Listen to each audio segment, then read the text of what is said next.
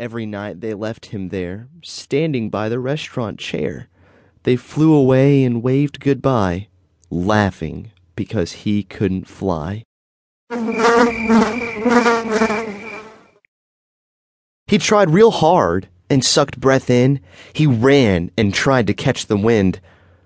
But he always landed with a thump upon his very padded rump. I'm just too big, poor Freddie cried. I'll never fly. I've tried and tried.